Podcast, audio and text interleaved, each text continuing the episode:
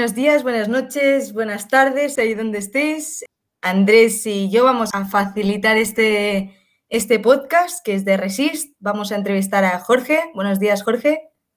Buenos días, un saludo Iris, un saludo a Andrés, mucho gusto y muchas gracias por este espacio. Eh, saludos a todas y a todos. Eh, mi nombre es Jorge Gómez, soy de Chile. Eh, llevo muchos años en la IFEM y he participado de integridad absoluta hasta el día de hoy. Así que agradecido por este espacio y que podamos conversar diferentes temas que vienen a continuación. Oye Andrés, ¿y de qué va a ir este podcast? Bueno, pues este podcast es un, es un proyecto que tenemos eh, junto con, con, Resist, digamos, que acompaña a nuestro, a nuestro ciclo de formación de Resist. Y estamos realizando tanto en inglés y ahora, este es el primer episodio también en español, de lo cual estamos muy contentos y va a tratar un poco sobre el tema que estamos tratando en Resist, que es el cambio climático y además cómo el cambio climático afecta pues, a todos los niveles de nuestras vidas y también tiene una, una dimensión interseccional, ¿no? Eh, que afecta de manera diferente pues, en diferentes partes del mundo, según eh, los orígenes, que afecta eh, diferente a los diferentes géneros, a las diferentes clases sociales, y vamos a intentar explorar un poco este tema. ¿Nos puedes contar un poco, pues, qué es integridad absoluta, eh, qué haces tú allí. Sí, no hay problema. Bueno, comentarles que eh, integro la IFEM y integridad absoluta desde los 11 años. De muy pequeño comencé a trabajar en una educación no formal socialista con jóvenes, niños, niñas eh, a lo largo de, mi ciudad y mi región. Como les comentaba bien, soy de Chile, de la cuarta región, región de Coquimbo, y, en ellas se encuentran diferentes realidades urbanas y rurales que, me han permitido eh, encontrarme en relación a estas temáticas, ya sean en el ámbito de una educación no formal y en una educación ambiental. Y como bien tú mencionas, Integridad Absoluta nace y, está convencida de poder trabajar eh, una educación a través de las diferentes eh, características del ser humano, ya sea la lealtad, el amor, los buenos principios, y dentro de ello cabe y, resalta eh, la relación con nuestro medio ambiente, que sin duda tú bien mencionas, hoy día y históricamente ha sido bien, bien tensa, no hemos podido lograr como, como, como mundo, ni como continente, y muy poco como, como individualmente relacionarnos, no sé si la palabra es correcta, pero, pero de una mejor forma. Así que Integridad Absoluta ha planteado diferentes temáticas en, relación a, impugnar o, bien mencionar eh, un poco la, la, falencia de nuestras políticas públicas y de cómo poder mejorar eh, en relación colectiva con, con, diferentes temas como la misma basura, la utilización de, plásticos en exceso y otras temáticas que podríamos después, más adelante, conversar. Así que eso como para una pequeña introducción. Y me parece que estás eh, de participante en, en, Resist, ¿no? En una, una, de las partes de Resist. Cuéntanos un poco de, de, tu participación, lo que estás haciendo, de qué trata quizá Resist. Eh, cuéntanos un poco de eso. Sí, sí, sí. A mí me pone muy contento participar en Resist, eh, junto al IFEM, junto a ustedes, conocerlos. Creo que una de las cosas que, que me faltó en, todos estos años de trabajar junto a la IFEM era relacionarme un poco más con la organización a nivel internacional y con, y con actividades que, que, se realizan, porque igual he participado en campamentos junto a la IFEM, ya sea eh, acá en mismo Chile, eh, por allá por el 2005, luego en Perú el 2000, 2010, si no me equivoco, y, y, y, he podido conversar con diferentes organizaciones que hoy día actualmente son parte de la IFEM y otras que desaparecieron, como en el caso de, de Ecuador, Brasil, en la misma Argentina. Eh, eso me permitió, digamos, conocer un poco más mi realidad latinoamericana y dar un paso hoy día ya con algunas experiencias y, conocimientos profesionales también, poder entregar un, granito de arena y sumarme, digamos, al desarrollo y al trabajo que hace la IFEM. Y para mí ha sido grandioso porque he podido encontrar em, algunas características en la organización que me han permitido, digamos, influir y, desarrollarme tranquilamente, como es, por ejemplo, que se haya avanzado, imaginando este podcast, por ejemplo, ahora, antes no, era más difícil, y, teniendo a traductores geniales como, como Iris, eh, que me han permitido relacionarme en ese sentido, y, Y feliz, feliz, feliz, espero poder eh, participar en, en, algunas actividades más. Ya pudimos hacer el primer, el primer proyecto que está en Bascamp, que, que sin duda fue parte de un trabajo que, vengo haciendo bastante, que tiene algo llamado urbanismo táctico, que, es un pensamiento del desarrollo del derecho a la ciudad, que el derecho a la ciudad también tiene en consideración esta relación o esta nueva relación o, o, la reconstrucción de relación con la ciudad y el medio ambiente, y para eso también hay que hacer una apropiación de ello. Y la apropiación tiene que, tiene que considerar colores, amistades, sentimientos y sin duda un golpe rápido y, y profundo al capitalismo eh, feroz que se encuentra hoy en día. Así que como el primer proyecto salió muy bien y muy contento y el segundo se viene bien interesante porque estamos conversando incluso con otros países para, para poder ahí traer algo nuevo. Ah, qué bien.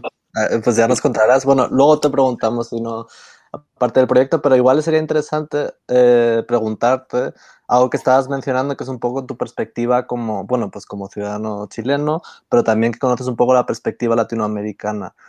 ¿Qué dirías que son, por ejemplo, los principales retos a nivel clima, climático y eh, ecológico para Latinoamérica o para Chile? Creo, y una base de, lo que personalmente he encontrado, creo que hay una... Primero hay que, una, hacer una reconstrucción histórica de nuestras, bases sociales y culturales. Hay que reconocer cómo se han construido nuestro, nuestros países y eso creo que, por ejemplo, a Chile personalmente le, ha pasado la cuenta, ya que después de una dictadura muy larga de, de 1973 hacia el 90, una recomposición de la democracia que lamentablemente no fue como esperábamos, todo ese, cami todo ese camino permite hoy día hacer un diagnóstico y una radiografía de, de dónde estamos parados, cómo se construye este nuevo Chile y, este, y esta nueva relación con Latinoamérica que, que, lamentablemente nos tiene en un sector y en otro sector Perú, en otro sector Bolivia, en otro sector Argentina, siendo que es un continente que ha dialogado y se ha construido, digamos, eh, en unidad desde un tiempo atrás. Entonces, creo que en primera parte tendríamos que reconstruir un poco nuestra historia para poder saber de, de dónde no, nos posicionamos. Y ahí ya tendría la, segunda, la segunda como instancia que tiene que ver que a veces eh, hay ciertos sectores que, que, se, que se promulgan como de izquierda, por decir así, que, eh, que han dominado un poco el, el, el, los gobiernos latinoamericanos, pero que han dejado de lado que tiene que ver la economía. La economía es sumamente importante hoy en día en relación incluso al mismo ser humano, de, la dignidad y de cómo salir adelante. Pero esta, pero esta economía basada, digamos, en, una economía humana, en una economía que se desarrolla en conjunto, eh, equilibrada con nuestro medio ambiente, y para ello ha faltado, creo yo, una posición política y humana para decir, vamos a hacer estos cambios que nos permitan relacionarnos con nuestro medio ambiente y proteger nuestras generaciones futuras, que, que sin duda nosotros vamos a tener un un, periodo, un corto periodo de tiempo en este mundo y después nuestras futuras generaciones van a seguir sufriendo lo que a lo mejor nosotros estamos viendo en un porcentaje un poco más acotado.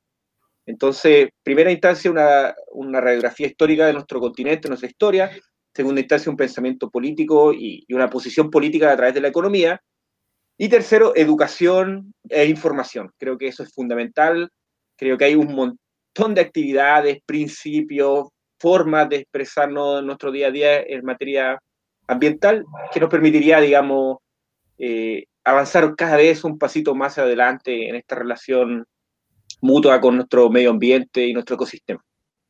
¿Crees que es, se está yendo en el, buen, en el buen sentido ahora mismo en, en, Chile, por ejemplo, o en Latinoamérica, a nivel político, a nivel social? Bien, eh, te comento que personalmente, o, o, bien empecemos por de local en Chile, eh, y lo he comentado en el grupo de Regis, Chile está pasando por un proceso histórico único en sus 200 años de república. Eh, hoy día se está, el 11 de abril se elegirán los, los, primeros constituyentes, o los constituyentes, perdón que diga, que van a redactar la nueva constitución. Eso en Chile jamás había pasado porque las constituciones habían sido escritas por un grupo muy acotado de oligarcas o élites, digamos, y si no, eh, por, por dictaduras militares que arrasaban con el pueblo la ciudadanía y se escribían la historia de las bases fundamentales del país. Entonces, en los 200 años de, historia de Chile, hoy día en el siglo XXI, se va a escribir una constitución a, través de las personas. Y eso es un paso significativo, es reconocer nuevamente nuestra forma de que queremos expresarnos hacia adelante y ahí yo creo que hemos dado un paso. Y en, ese, en esa discusión de los constituyentes se está dando el, el nuevo modelo de desarrollo, una nueva relación con nuestro medio ambiente, el derecho al agua, por ejemplo. Chile es el, el, único país en el mundo que tiene privatizado el agua. El agua no es un bien, no es un bien público, no es un bien humano. El que tenga dinero accede y compra los derechos de aguas que ellos quieran. Y ahí entra la minería, las grandes empresas, las agrícolas internacionales, te, y tenemos ciudades, eh, lugares rurales que se perdieron, se están perdiendo completamente. E incluso mi ciudad está siendo avasallada, y esta noticia salió hace dos días, que uno de los empresarios más grandes de, de Chile, apellido Luxi, tiene en un río que se llama Río Elqui, que es uno de los más grandes de mi, de mi región y de mi ciudad, tuberías gigantescas que está absorbiendo el agua. E incluso eso está fuera de la ley. Pero esto lo lleva haciendo casi 10 años. O sea, es un, es un dolor y es un abuso que se ha planificado y se ha estructurado de muchos años y por eso era lo importante del punto que decía anteriormente de la reconstrucción histórica, de, cómo se generaron las políticas públicas, de cómo se planteó el país a cara, del, a cara para la nueva forma de, la democracia que, se expresaba en Chile de los 90 hacia adelante. Entonces, tenemos por una parte un proceso constitucional que está hablando de un nuevo modelo de desarrollo, que está hablando de, del medio ambiente, del derecho al ser humano en el acceso a, bienes básicos y fundamentales como es el agua.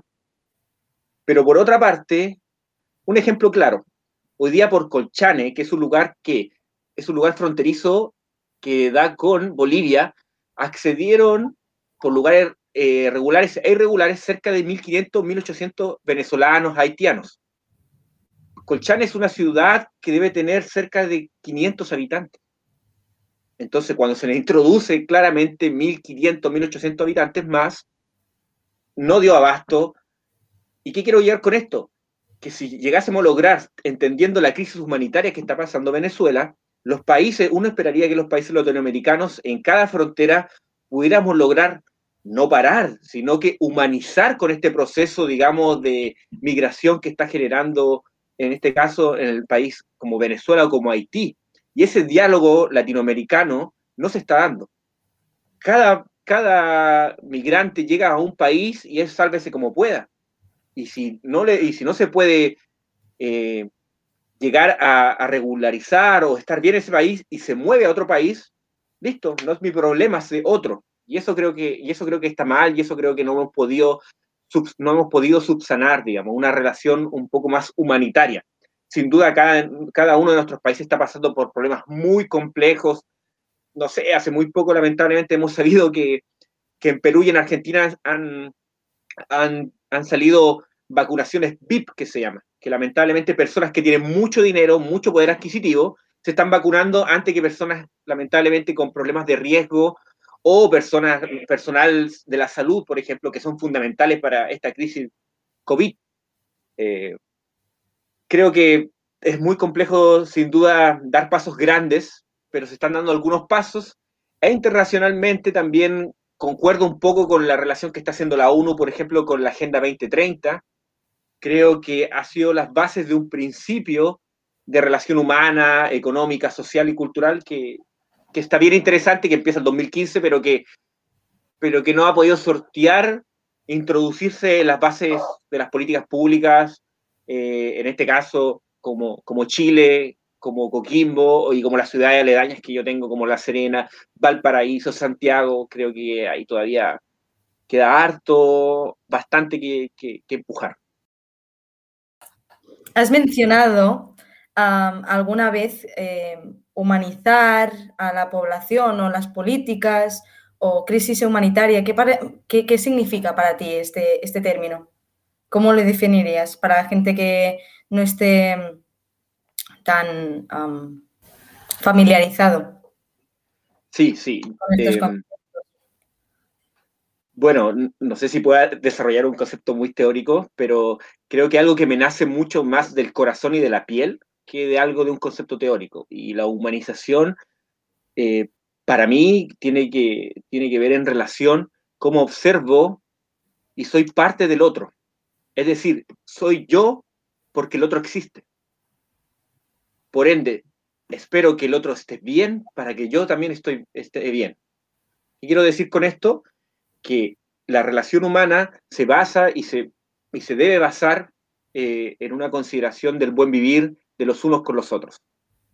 Y en, esa, en, esa, en esas bases, en esos cimientos eh, conceptuales, uno debería entender y, poder expresar esto en diferentes espacios, ya sea en las políticas públicas y en algo que hemos, eh, y en algo que hemos lamentablemente también dejado muy de lado que tiene que ver la comunicación. Lamentablemente los medios tradicionales, como uno llama, llevan la pauta de casi del sentir de la sociedad. Entonces, lo que un partido político, lo que una política pública, lo que una persona con dinero quiere para un país expresar, lo puede hacer a través de la compra de un medio de comunicación, por ejemplo. Y eso pasa en mi país porque, lamentablemente, tenemos cinco o seis familias que son muy poderosas y son dueñas de muchas cosas de Chile.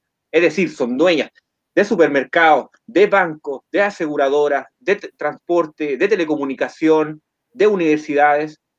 Por ende, el pluralismo o otro tipo de expresiones como por ejemplo humanizar o, incluso la relación con el medio ambiente, no pueden debatirse, no pueden tener diferentes eh, expresiones de opinión porque están coaptadas por una sola expresión. No sé si responde un poco ahí a la pregunta. A mí me gustaría a lo mejor preguntarte, no sé si tienes algo más que decir igual, ¿no? Pero porque lo has mencionado, eh, pues cuál sería el papel que juega eh, el, medio ambiente en este, en este momento histórico que está viviendo Chile y, y, en ese momento de reinventarse, ¿no? ¿Cuál es el medio ambiente también en relación a lo mejor pues a lo que estabas hablando de, del sistema en general, porque al final es una cuestión pues global, ¿no? sí. sí, tú lo, tú lo has dicho, y eh, bien, bien interesante como alguna anécdota, eh, comentarles que no sé si usted, alguno de ustedes ha pasado por tsunamis, por ejemplo. No. No, por el, el 2015, el 2015 hubo el 2015 hubo un tsunami aquí en Coquimbo, al frente al frente de, de mis costas. Y no, no es el primero, porque en 1922 ya hubo otro tsunami. Entonces, Chile creo que igual es conocido o, bien es sabido que eh, es un lugar de bastantes, bastantes terremotos y tsunamis y maremotos, porque además estamos colindando con la placa eh, sudamericana y de Nazca en todo lo que es nuestro litoral.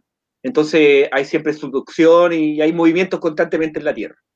Bueno, en el 2015 eh, hubo un tsunami que atravesó las costas de, Coquimbo, de, la ola era cerca de 12 metros de altura, y esto llegó y golpeó un lugar que se llama Baquedano. Claro, lo destruyó en bastantes magnitudes, pero las pérdidas humanas fueron mínimas. Eh, lamentablemente, eh, lo quiero, eh, o sea, quiero decirlo que, que con un catastro de esta magnitud, un movimiento de esta, de esta magnitud, podría haber pasado lo peor. Pero ¿qué, ¿qué quiero llegar con esto? cuando ocurre este tsunami, lo primero que el tsunami enfrenta es un humedal. Y el humedal, por consideración, tiene, tiende a absorber el agua y por ende llega y permite bajar la velocidad y la altura de la ola. ¿Qué quiero decir con esto? Que la relación natural con este humedal, con el mar, la ciudad, es fundamental para que los las catástrofes o las acciones naturales no lleguen a otra magnitud. Y hoy día, lamentablemente, este humedal está siendo avasallado por las inmobiliarias para poder construir encima de ellos.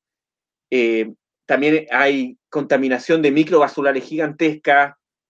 Hay, lamentablemente, también hay acciones humanas que, que atacan, digamos, la relación que tienen las aves, los distintos animales con este lugar. Y por ende, como tú bien mencionabas, eh, Iris, que esto es sistémico la traducción de nuestro cuidado de nuestro medio ambiente va a ser la traducción del cuidado a nosotros y nosotras mismas. En el episodio anterior, que ya está publicado, es en inglés, pero es una conversación eh, pues con un, un, chico de ENAR, que es la Red Europea contra el Racismo, y nos habla un poco de su experiencia. Él es de Sri Lanka y pues conoce muchas experiencias de, también de la parte asiática, ¿no? Y cuenta como la, la globalización, que es la que estábamos hablando antes y que decíamos como que tiene sus cosas pues positivas y negativas. Una de las cosas más negativas que había observado en países como pues Sri Lanka, de donde es él, pero también en países como Camboya o la India, creo que mencionaba, pues era la pérdida de, de la cultura tradicional, ¿no? Como la cultura occidental había, se había impuesto en, en todo el planeta y lo tradicional había quedado un poco olvidado. ¿Es algo que te resuena a ti en el caso chileno o en el caso sudamericano? Muchas, gracias por la pregunta, me, me, hace bien feliz porque en mi caso, como, como licenciado en arquitectura, como profesional del área del urbanismo y el patrimonio, he tenido que enfrentar varias situaciones. Coquimbo es una ciudad que, que si la comparamos con otras ciudades en el mundo, no es una ciudad muy antigua. Coquimbo nace del año 1830, más o menos por, por, esa, por esa época, y, se formaliza en, en 1867, 1868 por ahí. Entonces, no una, no una ciudad que podamos hablar de 500, 1800 años. Pero, pero tiene sus raíces, tiene su, su, su, su, cotidianidad, su expresión. Además, es una ciudad puerto. Por ende, tiene relación, por ejemplo, histórica con Swansea, por ejemplo en Inglaterra y con California. Y eso lo podemos ver incluso en nuestra arquitectura, que carpintería inglesa, escocesa, eh, también hay eh, arquitectura francesa. ¿Y por qué comento un poco esto? En mi trabajo cotidiano en activista y político medioambiental y del patrimonio, me ha tocado defender un inmueble que es considerado uno de los primeros de la ciudad, que es el mercado, el mercado de Coquimbo todos sabemos que los mercados son partes fundamentales de las ciudades, de las construcciones de las ciudades, porque son los, lugares de abasto de la, de la, agricultura, de la ganadería, de la pesca, de todo lo que conlleva. Este inmueble tiene cerca de 153 años. Es un inmueble que podemos categorizar como un inmueble antiguo, y ahí se tradujo una cantidad de hechos importantísimos de la ciudad, pero, pero esto quiere ser derrumbado y construir un estacionamiento con un street center, con una parte baja, con locales comerciales.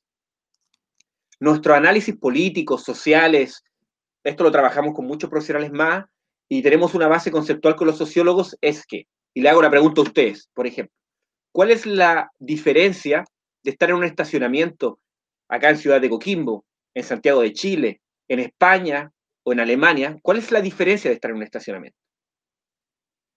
¿Cuál es la diferencia? ¿Cuál es la diferencia de estar en un mercado de Coquimbo, en un mercado de Lima, en un mercado de Francia, en un mercado de Inglaterra o en un mercado de, España? Absolutamente infinita. Porque ahí se genera la relación y la cotidianidad y la identidad de los pueblos y de los lugares. Y ese enfrentamiento que tú bien, o eso que tú bien me comentas, eh, tiene eso en contra. Tiene eso en contra, lamentablemente, en nuestras ciudades, eh, muchas de nuestras políticas públicas están coaptadas nuevamente por, intereses que pasan por encima de, estas cosas que, estamos conversando y se, requiere sacar más rédito o más renta a las cosas que, que darle identidad o profundidad o parte de la identidad a, las personas eh, eh, y sus lugares. Sí, además quiero añadir que, que, no sé si lo has mencionado, pero Claro, la, urbanización, cómo está distribuida una ciudad, también conforma cómo es la vida social de esa, de esa ciudad. Si, tiene más parques, si menos, si tiene más plazas, más, más lugares donde la gente se puede encontrar con, otra, conforma la vida social de, de, esa ciudad. Entonces, sí, solo para añadirlo muy bien, muy, muy bien. Solo, solo para, para complementar con Iris, Chile posee dos problemas fundamentales en materia de urbanización o planificación. Segregación y desigualdad social. Y ahí tú bien mencionas. Tenemos una pérdida gigantesca de la relación humana, basada en áreas verdes, basada en espacios públicos, basada en subcentros para no tener grandes extensiones de traslado de nuestra gente a un lugar a otro. Así que, no, muy buen punto. Bueno, Jorge, muchas gracias. La verdad, yo creo que me ha gustado mucho hablar contigo. En primer lugar, porque creo que que muestras algo de esperanza y estás motivado con el momento en el que estamos viviendo y creo que es difícil, ¿no? A veces con este momento de pandemia y de crisis y de a nivel ecológico, las generaciones más jóvenes muchas veces, muchas veces están pues un poco desesperadas, ¿no? Y sin, sin esperanza. Y me ha alegrado mucho ver cómo ves tú una oportunidad de cambio y una oportunidad de, de, de mejora. Espero que, que tú seas quien tiene razón, ¿no? Y, y tengamos esperanza para el futuro. Y quería preguntarte un poco en ese, en ese tono de, la esperanza y del futuro y de la acción para mejorar, eh, pues, ¿cuáles son tus planes, eh, podemos decir, para Resist? Eh, tanto ese pequeño proyecto que vas a realizar y si tienes algún proyecto más personal a nivel, a nivel político, a nivel ecológico y todo esto. Sí, eh, muchas gracias. Eh, yo creo que en la IFEM, integridad absoluta, eh, mi familia sin duda, creo que la familia es algo, un núcleo fundamental, y no la familia concebida padre y madre, sino todo lo que conlleva que alguien te, quiera y te apoye, es, también un acto, digamos, importante para, la humanización que habíamos hablado, hablado anteriormente. Recién tengo muchísimas ideas. Creo que una de las cosas que me entregó arquitectura es que tengo una temática y puedo explotarla y me permite sacar, sacar ideas. Y como ahora viene una temática que no es un tema que conceptualmente o sea parte del vocablo popular, eh, quiero poder introducirlo. Es decir, ya he pensado un poco a lo mejor la, gente que, que, voy a trabajar y va a ser gente que no ha podido acceder a, la universidad, no ha podido acceder a, cursos más eh, mayores, y, preguntarles, preguntarles qué, entienden por justicia racial, qué entienden por descolonización, y después de ello, accederles, eh, entregarles, digamos, eh, estos conceptos que hemos construido junto a RECIF, y luego que me respondan si han podido entender y, si me podrían dar alguna acción concreta de aquello. Y eso me permitiría, digamos, tener un pequeño glosario y una estructura de, cómo, eh, de cómo esta entrevista permitiría entregar herramientas a, personas que no han podido acceder a este debate, que, me parece fundamental y que, y que a veces los consumen incluso las New Fake, por decir así, porque hoy día también hay un ánimo de, de anti-emigrante, anti-venezolano, anti-haitiano, Sí, porque para, no sé si lo has mencionado para que quede claro para los oyentes también, que el tema del que estás hablando es el tema de la justicia racial, ¿no? De la migración, del mm, racismo y todo eso su relación con el, con el cambio climático, ¿no? ¿Es, es, correcto?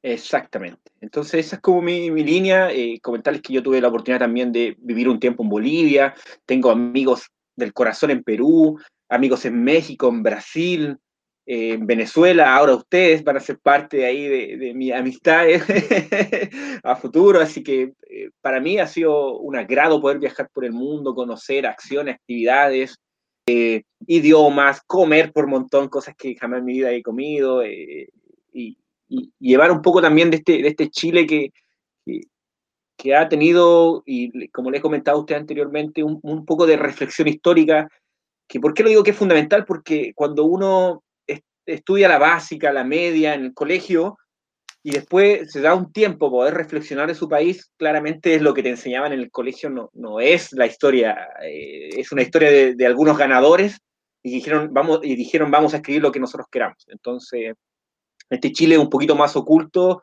un poquito más dejado, digamos, de lado de los que no han sido escuchados, y creo que si no han sabido y para los que no están escuchando, eh, el 2019 tuvimos un estallido social muy similar a lo que pasó con la misma primavera árabe, eh, a lo mejor no, no tan estructurado, pero, pero fue un grito de desesperación a la política en decir, basta, ya, ya este país no daba más, nuestros abuelos se están suicidando porque no tienen la capacidad adquisitiva para pagar remedios, para pagar salud, nuestros jóvenes y niñas están suicidándose, somos la tasa de suicidio infanto-juvenil más alta en el mundo con Corea del Sur. no podemos acceder a los bienes comunes como el agua, la luz, la vivienda. Es un desastre, tenemos un déficit gigantesco de vivienda, el alcoholismo, la drogadicción, la corrupción en nuestro sistema político, basta, y el país explotó. Y eso dio condicionante y un espacio para abrir un proceso constituyente que me parece extraordinario y agradezco a la vida que me haya permitido estar en este proceso. Y para que tú bien mencionabas, mis proyectos futuros son ambiciosos, espero paso a pasito poder complementarlos. Tengo que seguir perfeccionándome como profesional. Hoy día estoy como jefe territorial de una campaña constituyente, de una, de una amiga, Katarina Pavletich, que ella es una chica discapacitada, que vive, que viene del interior de la ciudad de Coquimbo, o sea, una zona más al interior que le cuesta mucho más acceder a, todo lo que uno puede acceder. Eh, y ella tiene 33 años, socióloga, estudió en España, ahí después les puedo comentar, donde estuvo estudiando, sacó su magíster, y, vamos a luchar para que, para que las personas como Catarina, que son personas que han sido excluidas en nuestra historia social, cultural, política, estén en esa nueva constitución. Entonces, como que mi, a corto plazo, ese es como mi, mi hazaña o, mi desafío, poder llegar adelante a la nueva constitución, las expresiones de ese Chile que han sido dejado de lado, han sido ocultados o no se quieren ni siquiera ver. Y a futuro vamos caminando paso a paso y, veamos qué, se viene. Bueno, pues muchas gracias. No sé si Iris, ¿tú tienes algún, alguna pregunta algún comentario final? muchísimas gracias, Jorge, por tus, tus explicaciones, eh, tu visión del mundo, tu... Es muy guay conocerte, es muy, es muy bonito hablar contigo y, que nos expliques porque sabes mucho de, tu país, de Latinoamérica también. Eh, entonces, muchísimas gracias por tu trabajo también en Resist y, por tu tiempo. Sí, muchas gracias también de mi parte. Es muy interesante, yo creo que escuchar también sobre lo que está pasando en Chile ahora mismo, porque es una cosa única, como bien mencionabas. Y no sé si tú tienes algún, uh, mensaje final que nos quieras eh, compartir. Sí, muchas gracias nuevamente. Eh, como les bien le mencionaba, eh, nunca tuve una relación eh, como hoy con la IFEM. Creo que estoy muy contento. creo que sin duda se están dando pasos correctos. Creo que Latinoamérica está llamada a ser un actor, una actriz importante en el mundo. Y para ello estos espacios son fundamentales, sentirnos que, que somos escuchados, escuchadas, que podemos plantear nuestras ideas, que incluso podemos tener diferencias y el disenso es parte también de la relación humana. Creo que son eh, principios fundamentales y, una invitación a todos y a todas que nos están escuchando a, que, a que, nos puedan seguir eh, estos podcasts, eh, todas las actividades que hace la IFEM. Y, como tú bien decías, la esperanza es lo último que se pierde, dicen por ahí, y creo que un poco de sonrisa, un abrazo y, y vamos para adelante, que, la historia nos va a recordar también qué hicimos y qué no hicimos. Y yo creo que es una cosa linda también que poder escribir algunas cosas en esta historia de la humanidad eh, y, que, nos, y que nuestras acciones permitan estar ahí en algún párrafo, en alguna historia, en algún libro y en algún recuerdo.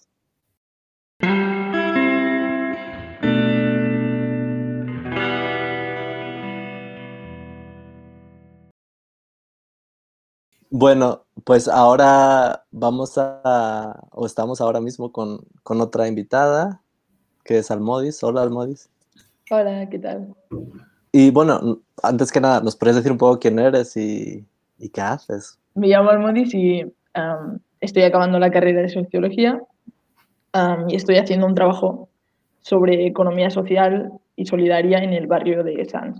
El año pasado hice unas prácticas en la Lleialtat Sensenca, que es una, una, un equipamiento del barrio de Sanz dedicado a crear como dinámicas de intercooperación y para crear un, un, espacio donde entidades, ya sean culturales, de eso, cultura popular o de la economía social, artísticas vinculadas al barrio de cualquier tipo, que puedan encontrar un sitio donde Mm, donde tener un espacio y donde encontrarse.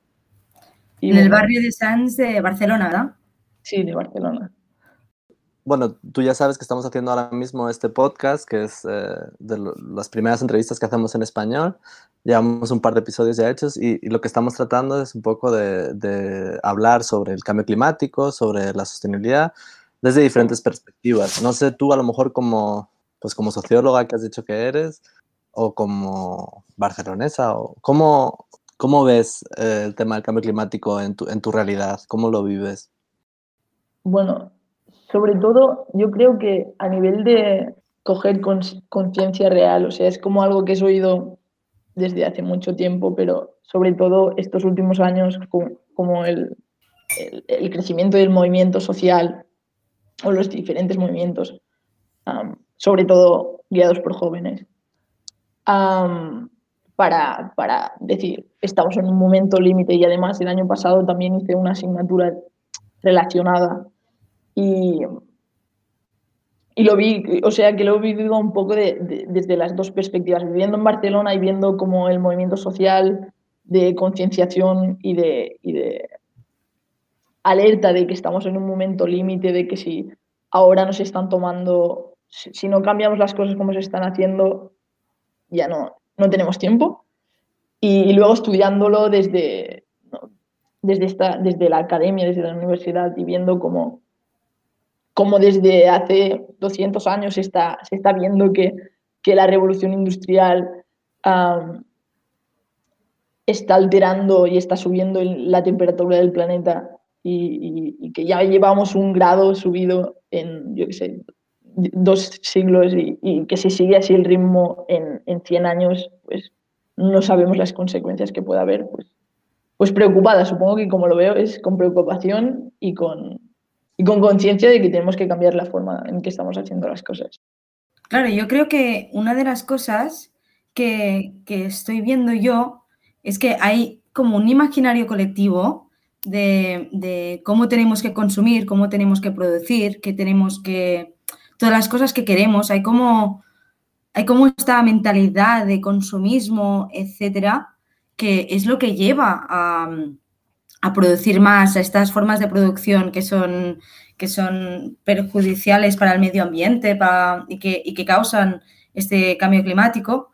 Eh, no sé cómo ves tú esa, qué pueden hacer las ciencias sociales, en este caso, pues, pues la Academia de Sociología, por ejemplo, con, esta, con este cambio de mentalidad de, producir y consumir a más no sé.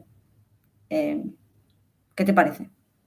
Ah, yo creo que, o sea, que las ciencias sociales tienen que vivir en dialéctica con, lo que pasa afuera. O sea, que creo que a veces hay, sobre todo en, Europa, hay, hay mucha, mucha esa imagen como un poco aislada de, las ciencias sociales. Y creo que la, importancia es la dialéctica entre, entre la realidad un poco exterior a la academia y, la academia. Y creo que lo que tiene la academia de, potencia es que te puede mostrar y describir lo que está aconteciendo, pero además mostrarte las posibilidades más allá, que existen, que ya están existiendo y las que pueden existir, ¿no? Las posibilidades que existen de crear alternativas y las alternativas que ya están siendo ejecutadas de algún modo.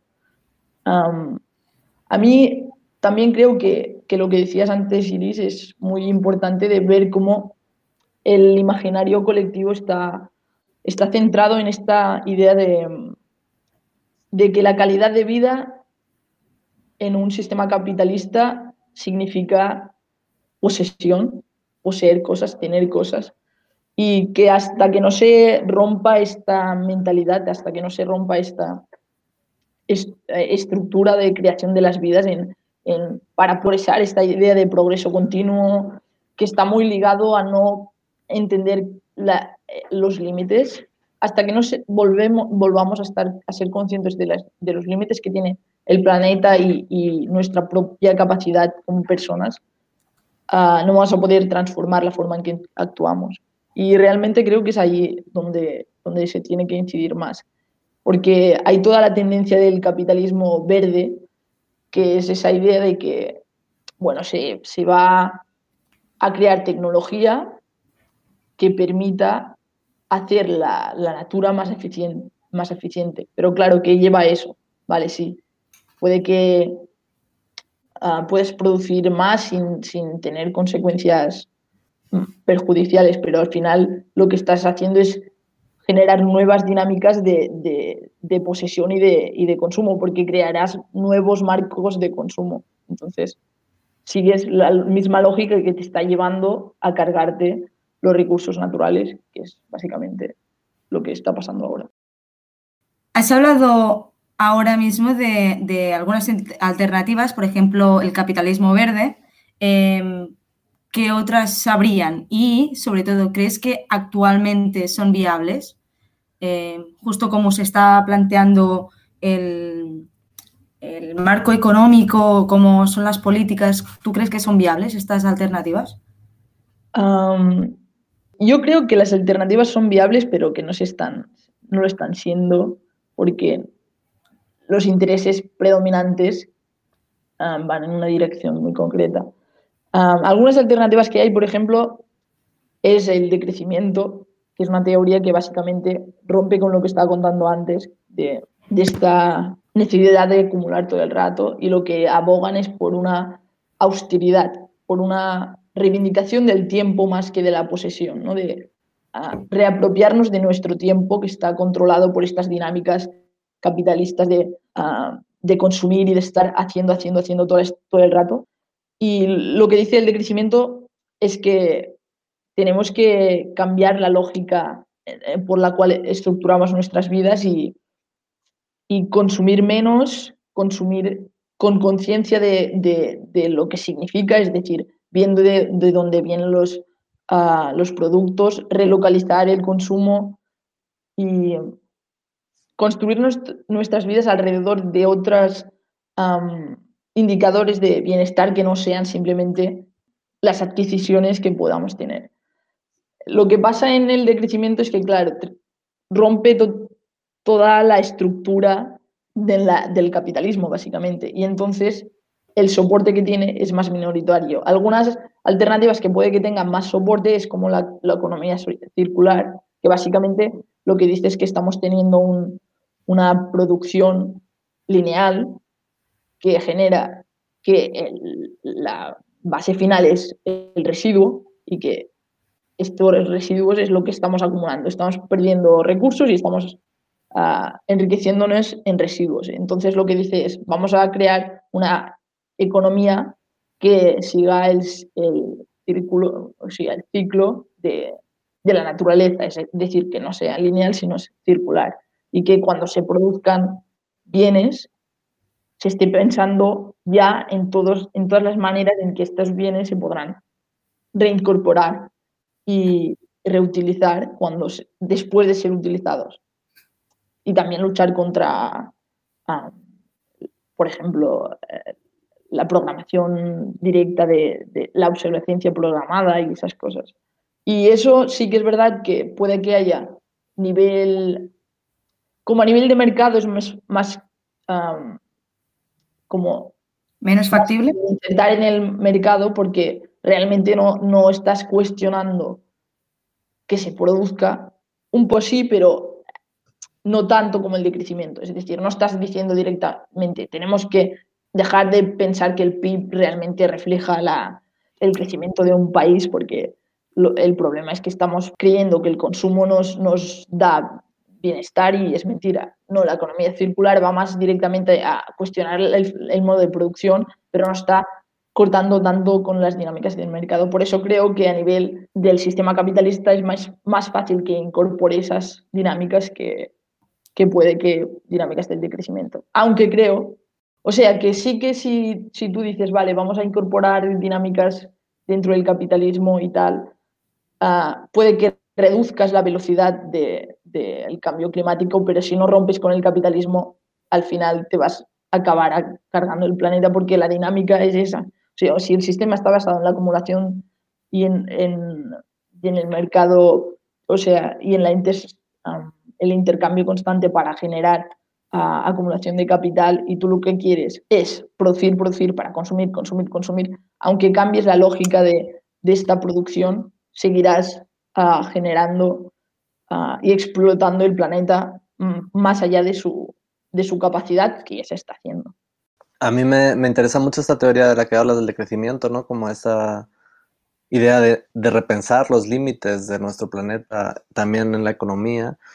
Pero también me pregunto, no sé, ¿cuál es el vínculo que ves o cómo ves cómo, cómo conviven esta teoría, por ejemplo, de crecimiento, vista desde una perspectiva eh, de países a lo mejor con unas desigualdades sociales más grandes, ¿no? O sea, en España, que somos los tres de España, hablar de crecimiento, imagino, significa una cosa, pero en países donde no tienen infraestructuras básicas y tal, creo, o sea, mi pregunta es, ¿cómo convivir eh, con el, desarrollo de las infraestructuras básicas, de las, sí, de las necesidades para dignificar la vida humana y a la vez de crecer la economía? O sea, ¿qué es exactamente ese crecimiento? ¿Es un crecimiento en el que vamos a dejar de vivir en ciudades tales como las conocemos ahora o es una cuestión, ¿cómo lo imaginas tú?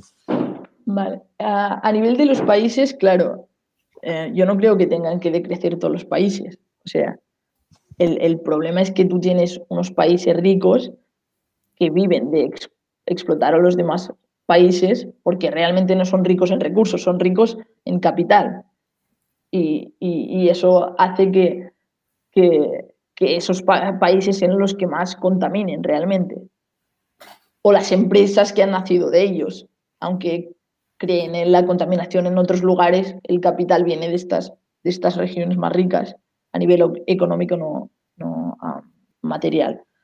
Y por eso creo que, que de crecimiento no, no, hace referencia a todos los países se tienen que poner a, a decrecer, sino más a cambiar la lógica de la vida. Es decir, no, no crear crear sociedades donde la vida no, no esté basada en tenemos que acumular, sino en vamos a, tener vidas más tranquilas, más austeras, pero también más conectadas con la naturaleza y más conectadas con, con el ciclo de las cosas, con, con, las, con nuestras experiencias, hasta eso, ¿no? Con, con, lo que estamos haciendo más, más apoderándose un poco más del tiempo que tenemos y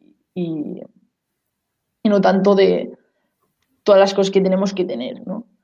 Y, y cómo, claro, esto, yo a nivel de cómo se puede implementar esto, uh, creo que ya hay alternativas, que, o ya hay modelos. Por ejemplo, yo creo realmente que muchas alternativas de la economía social, solidaria, como se quiera decir, van mucho en esta dirección, en realmente ser conscientes de, de que tomar las decisiones sobre tu trabajo y sobre tu vida realmente te da otro nivel de, bienestar que no está ligado a, los beneficios, sino a poner la vida y a las personas en el centro. Y creo que también esto está muy ligado al feminismo y la necesidad de posar, poner a las, curas en el centro de la vida y no tanto la producción. Es decir, poner mucho más la reproducción y todas las curas en el centro de, de, de, la estructura de las sociedades. Y creo que con la pandemia se ha visto un montón la importancia de eso, que realmente la mayoría de actividades imprescindibles son las, las curas y se ha visto como la infravalorización social que tienen. Pues me gustaría, no sé, eh, pues haciendo un poco referencia a lo que decías de, de ejemplos de, de maneras de repensar la, la vida y la, la, manera en la que nos relacionamos y vivimos, y sobre todo en este momento, pues de tanto de pandemia, que pues está trayendo muchos problemas, muchas situaciones muy difíciles, como la crisis climática. Pues eh, no sé, ¿hay algún ejemplo que, o una experiencia que nos puedas comentar o compartir que a ti, por ejemplo, te haga pensar que sí hay esperanza, que sí se puede hacer las cosas mejor?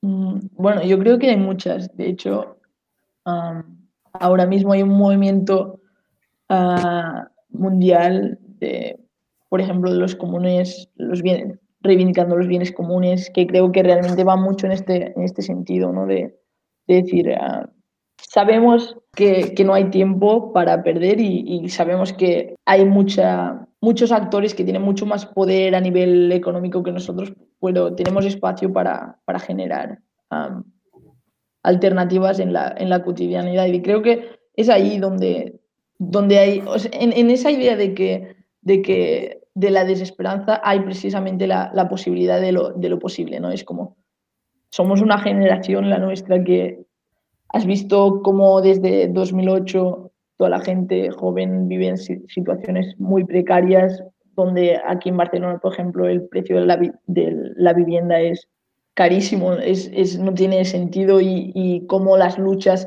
son criminalizadas, como desde, tanto desde de los medios como desde, desde las instituciones políticas y, y aún así siguen habiendo, sigue habiendo gente que, que se, se, apropia de, de, los sitios como, como pasó el 15M, ¿no? que, que fue precisamente un, una muestra de cómo la lucha colectiva y, la cooperación entre, entre personas que pueden tener ideas muy, muy diferentes, pero que comparten un espacio y lo reivindican y lo transforman. Y creo que, que ahí es donde, donde nos quedan las esperanzas. Y, y creo que hay muchos movimientos. Aquí en Barcelona, por ejemplo, también en los 90 hubo mucho movimiento Ocupa que aún sigue ahí y creo que, uh, por ejemplo, hace poco intentan, intentaron desalojar un, centro social que se llama uh, La Buenos Aires y, y hubo un, un, soporte enorme de la gente del barrio para, para frenarlo. Y creo que ahí, aunque, aunque al final acabes perdiendo, perdiendo ciertas luchas y que muchos sitios que, que se han reivindicado sean apoderados por, por el capital, o sea, grandes inversores y tal. El, el punto es la lucha, o sea, las, las, luchas sociales y, por ejemplo, aquí en Barcelona hay una, no sé si os suena Can Batlló, fue la gente del barrio que decidió llenar esos espacios que el ayuntamiento llevaba tiempo y tiempo dometiéndoles y no había hecho nada. Usó un, un momento de decir, tal día vamos a venir y vamos a crear esto aquí, un, un equipamiento para que la gente pueda hacer sus actividades, sus propuestas, dinamizar la zona. Y así se hizo. Y creo que ahí, ahí es donde, donde hay las esperanzas esas que preguntabas. Hay un par de cosas, eso, eso, bueno, eso tiene que ver con la recuperación de, de espacios públicos, que también lo hablábamos con Jorge. Y, y hay otra cosa que, que yo también he vivido en Barcelona y una cosa que hemos notado mucho son las desigualdades también a nivel sanitario, que tienen algunos, algunas zonas de, de Barcelona que están más contaminadas y que justamente, curiosamente, son las más pobres de Barcelona.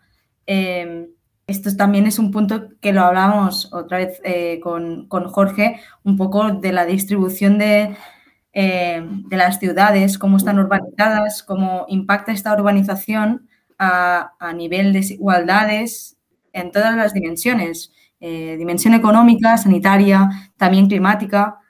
Y con eso te quiero preguntar, eh, ¿tú cómo, cómo ves esta justicia climática, esta crisis climática? ¿Cómo, eh... Claro, eso que has contado de Barcelona, de, de, la diferencia a nivel del impacto climático, o sea, de las consecuencias de la contaminación en los diferentes barrios y cómo eso afecta a la vida de las personas, porque creo que hay como 10 años de, diferencia entre el barrio más rico y el más pobre de Barcelona en esperanza de vida. O sea que el impacto sobre la vida es, es, muy, es muy bestia, pero, y creo que eso se aplica a nivel mundial, o sea, los países, el, el impacto del cambio climático no va a ir a los países que más contaminan, va a ir a los países más pobres no solo porque reciban directamente las consecuencias, sino porque van a poder estar menos preparados por, a nivel de infraestructuras. Y, y, no, nos, y no solo a nivel de países, sino a nivel de, de, de, oficios en un mismo país. O sea, es muy diferente si tú trabajas al exterior, el impacto que tiene en tu, en tu trabajo que aumente la temperatura mucho más, o los cambios de temperatura o así, te va a afectar mucho más a tu, a tu salud que si puedes estar dentro de una oficina trabajando con aire acondicionado y todo eso. O sea, y, creo, y, ese, y, y, eso es eso, pasa tanto a nivel de países como a nivel, a nivel de, sí, de, claro, de trabajo. Y, claro, comentando esto de, de que los países, la, los países más ricos en, en, recursos son los que pueden um, decidir dónde llevan sus empresas, lo que pueden contaminar o lo que... Sí, bueno, mi pregunta va un poco en qué impacto crees que tienen esas acciones individuales que nosotros podemos hacer, como por ejemplo reciclar o, consumir menos, menos, plástico, intentar reutilizar diversos productos, no, no, comprar, cambiar un poco la mentalidad de consumismo, ser un poco más responsables individualmente, pero al final, si por mucho que haga yo e intente ser yo responsable, poco puedo hacer. Si después las grandes empresas, las que tienen más, más poder y los grandes países no, no aplican lo que yo estoy haciendo o, contaminan mucho más. Entonces, sí, creo que, que la responsabilidad individual tiene que existir, pero, pero al final, frente a las grandes empresas, ¿qué podemos hacer? Yo, ah, respecto a la responsabilidad, individual y hacer cosas, yo creo que es importante y que en el momento que estás haciendo cosas ya estás transformando las dinámicas, ¿no? Y que además tú como persona consumidora tienes, a veces parece que no, pero realmente tiene impacto tus decisiones sobre, sobre el mercado y sobre lo que hacen esas grandes empresas, ¿sabes? O sea, si realmente tú dices, no, no voy a comprar a tal, tal, tal, tal, tal sitio, estos sitios no van a tener a gente que, pague por sus productos. Entonces, yo creo que cierto nivel sí que hay. Me preocupa a veces que hagamos las cosas como para limpiarnos la conciencia, ¿no? De en plan, vale, pues yo, yo reciclo, pues ya, ya, ya está, ya, ya hago algo para el cambio climático. Y creo que no, que realmente tenemos que decir, no, es que si seguimos así, aunque yo recicle y aunque yo haga tal cosa y tal cosa, no van a cambiar. Pero también creo que tampoco tenemos que pensar que realmente el nivel de, eh, de contaminación a nivel individual es eso. Hay empresas que contaminan mucho más que la gran mayor parte de las personas. Y, y, si, yo creo que para frenar eso se necesitan eh, estrategias a nivel de todo el mundo, porque si no pasa lo que pasa, que es como Vale, pues ese país no me deja contaminar hasta este límite. ¿Y qué pasa? Pues lo externalizo a externalizo la contaminación, para decirlo de algún modo. Y, por eso creo que es muy necesario a estrategias globales. Y de hecho funcionó, porque por ejemplo con los aerosoles estaba la, la capa de ozono se estaba yendo, estaba fatal. Y se hizo una política planetaria en contra de los productos que, trae, uh, que trajeran aerosoles y, se, y mejoró. O sea, creo que se ha visto que se pueden hacer estrategias globales para, para eso. Lo que pasa es que hay muchos intereses involucrados y, y, creo que muchas veces a nivel político, como la política a nivel, a nivel institucional cada vez está más subyugada a, a los, a las grandes empresas, pues eh, no se atreven a hacer lo que se tendría que estar haciendo. Bueno, Almodis, que nos has dicho que estabas haciendo el, el proyecto de SANS en Barcelona, eh, pero no me ha quedado muy claro de qué se trata esta economía social y solidaria. Eh, ¿qué, estás haciendo tú en, el, en, este trabajo y, si, si, tienes algún proyecto más? O... yo lo que quiero estudiar un poco es cómo las, o sea, las, las entidades que forman parte de esta economía solidaria y su, sobre todo su intercooperación lo que hace es luchar contra las dinámicas que están pasando en las ciudades que, que acaban basándose en la individualización y en la segregación de la gente y en la privatización del espacio público. Y un poco lo que quiero ver es cómo a partir de estas experiencias que se basan en poner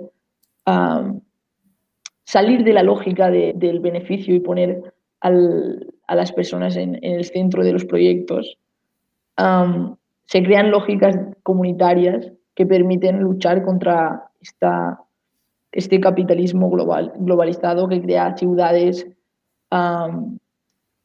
marca un poco ciudades que son un producto que, que, no, que no representa las experiencias que la construyen sino que simplemente se vende a un mercado financiero ah, internacional que, que básicamente expulsa a esas personas que han construido esas ciudades de ella.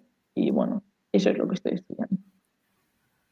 ¿Y esto tiene alguna cosa que ver? Porque sé que en Barcelona eh, hay como huertos solidarios donde, Ah, donde las comunidades, las comunidades o los barrios pueden coger un, un huerto y trabajar en él. Y entonces pues eh, los beneficios son repartidos. ¿Eso tendría que ver con esta economía Sí, solidaria? es una experiencia, bueno, no, no es...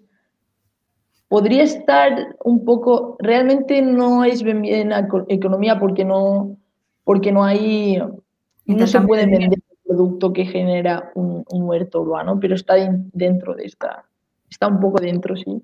Y en Barcelona, por ejemplo, fuimos a visitar una, una de estas, de, de estos huertos urbanos en el año pasado y es muy interesante porque precisamente trabajan para ah, crear un espacio donde la gente del barrio no solo pueda conrear diferentes especies y, claro, lo que está pasando con la producción masiva en, la agricultura es que se están perdiendo un, nombre muy grande de especies y con estas experiencias también se, se revalorizan como son espacios que no pueden vender, sino que son como espacios educativos, pues se revalorizan las, las especies locales, y, pero además son espacios para, para compartir con la gente de, de, tu entorno y para, y para vincularse un poco con el ciclo de, de la natura. ¿no? Hablan mucho de permacultura, que es eso, agricultura centrada, que es una experiencia centrada en entender la vida como un ciclo, como, como la natura. No, no romper con la naturaleza, con sus ciclos, sino conectar con él. La verdad es que con todo esto que estás contando un poco Almodis, he estado pensando mucho toda esta, esta conversación en, una, en un documental que vi, que hicieron unas amigas, de hecho, que es- no, no creo que conozcáis porque fue muy pequeñito, pero se llamaba Rodando el Cambio, y eran unas chicas que iban pues por diferentes sitios de, de España y de Francia, muchísimos en Cataluña, por cierto, y iban a diferentes lugares donde se estaba intentando pues ese tipo de proyectos de decrecimiento, ¿no? A nivel, a nivel local. Entonces, no sé, ¿tenéis vosotras alguna recomendación, algún documental, algún artículo, alguna, algún libro que, que, si, por ejemplo, los oyentes quieren saber más, pueden, pueden mirar, pueden leer? Eh, eso, no sé si conoces a la autora no, Naomi Klein, eh, la del auge del capitalismo. Pues hizo también un, un libro que, de hecho, el, Sí. el auge del capitalismo lo tengo aquí. Eh, me lo empecé a leer, muy interesante, muy, muy chulo. Eh, y tiene también otro libro que me lo quiero comprar, por eso lo tengo aquí en mente, que se dice, esto lo cambia todo. Y es, trata sobre el capi, como, o sea, trata capitalismo contra el clima. Yo uno que sí, que sí he leído es el, que no, no me está acordando del nombre, am, es el de reencan- reencantar, espera, en, en castellano es Reencantar el mundo. Y es de Silvia Federici. Y trata Ah, de, dife- sí. y trata de diferentes, diferentes experiencias alrededor del mundo sobre comunes urbanos, bienes comunes, gestión comunitaria y como, bueno, un poco bastante ligado en el tema del decrecimiento y de cuestionarnos el modo en el que estamos viviendo y construyendo nuestras vidas y revalorizar experiencias, como por ejemplo, cómo se privatizó grande parte de gran en África, por ejemplo, había mucha producción comunitaria y, y como el campo se ha sido ah, privatizado en muchos de estos sitios y, y- y cómo se tiene que revalorizar ese, esa producción a nivel local y bueno, es, es muy interesante. Pues nada, me los apunto los dos.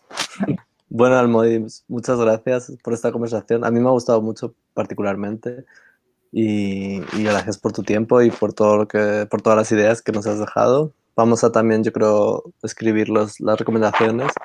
Así que nada, muchas gracias.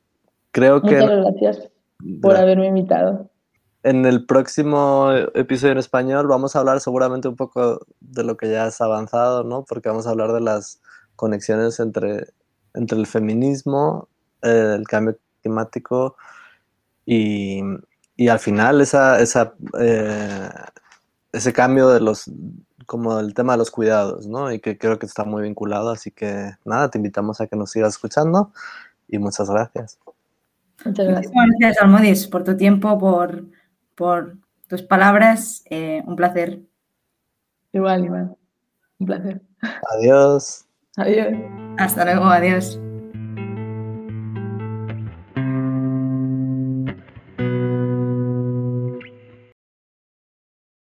This podcast is brought to you by the International Falcon Movement Socialist Education International, supported by the European Youth Foundation by the Council of Europe.